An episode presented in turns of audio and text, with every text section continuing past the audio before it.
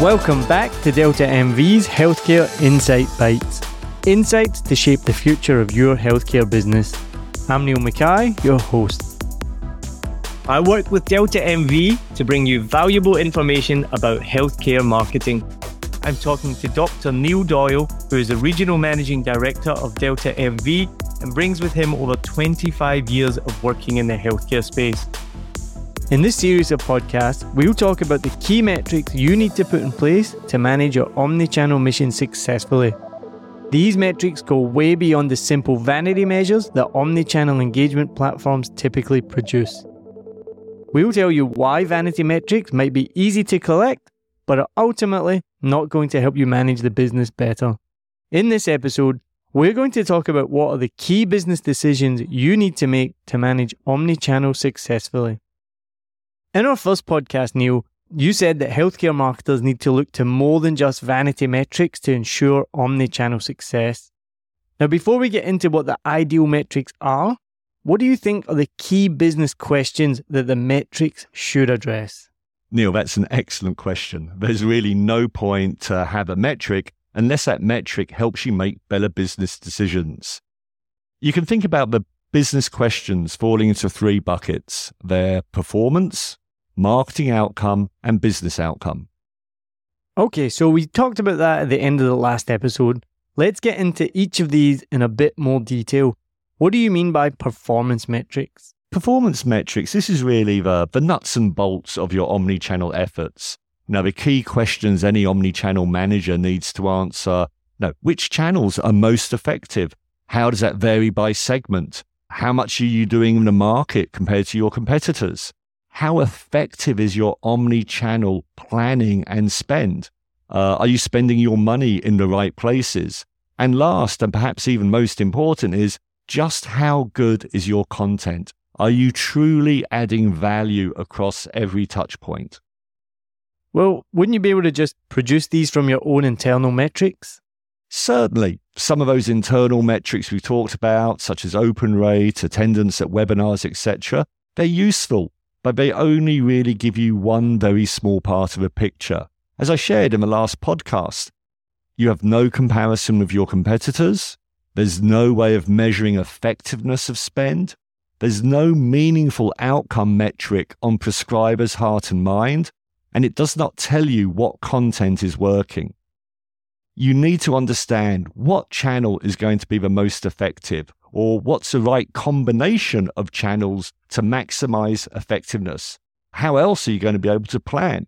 The key question is then, how much impact does one channel have over another? Some healthcare marketers are already using a form of multi channel equivalence.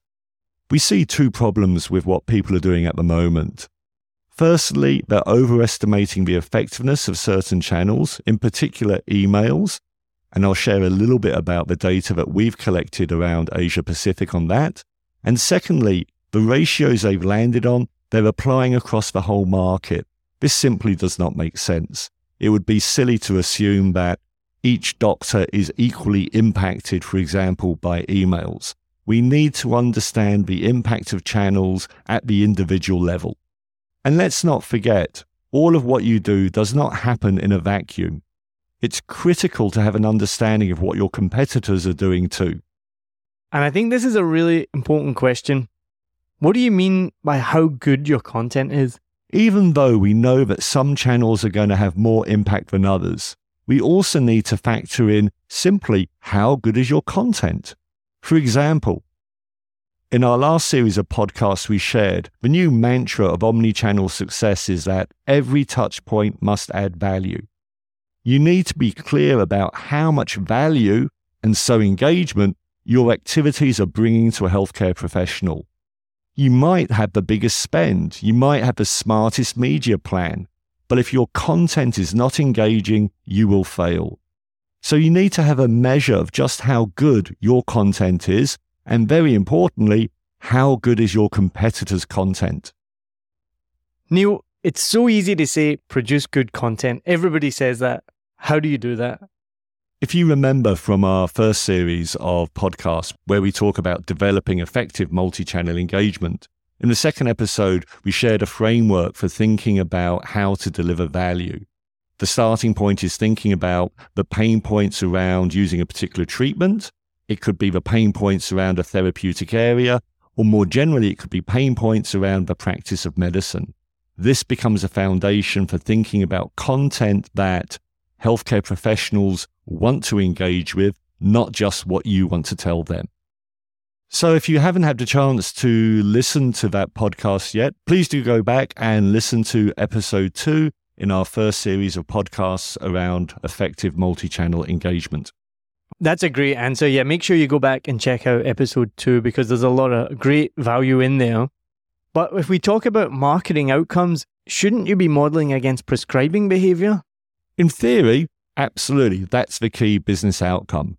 But in reality, as I've shared, there's a broad range of factors that actually influence prescribing market access, reimbursement, competitor activity, winning or losing a tender, etc. Therefore, we should seek to measure what omnichannel directly impacts, which is mental availability. This is what goes on in the heart and mind of a prescriber. So, how do you factor in business outcomes then? We should look at two levels at the individual prescriber as well as a market. Although it can be easy to get data at an account or a brick level, this doesn't really give us the level of detail we're looking for. For example, you could have two prescribers sitting next to each other, each with quite different behavior and each with a quite different marketing challenge. So we need to look at for individual prescribers, where do they sit on a product adoption journey? What's our share of prescribing for this indication? Then what's our market share? It's through an integrated analysis of these three sets of business questions of performance, marketing, and business outcome that leads to success.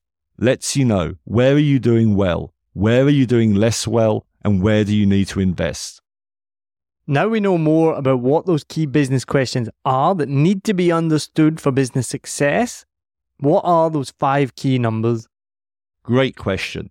In the next podcast, I'll share the five key metrics, the actual numbers you need to be tracking to be effectively able to address these business questions. Awesome. I'm looking forward to it. Don't forget to follow us and subscribe to the channel so you can get more updates as we bring them to you and make sure to look up deltamv.com to get in touch with Dr. Neil Doyle if you want more information. Thanks for listening.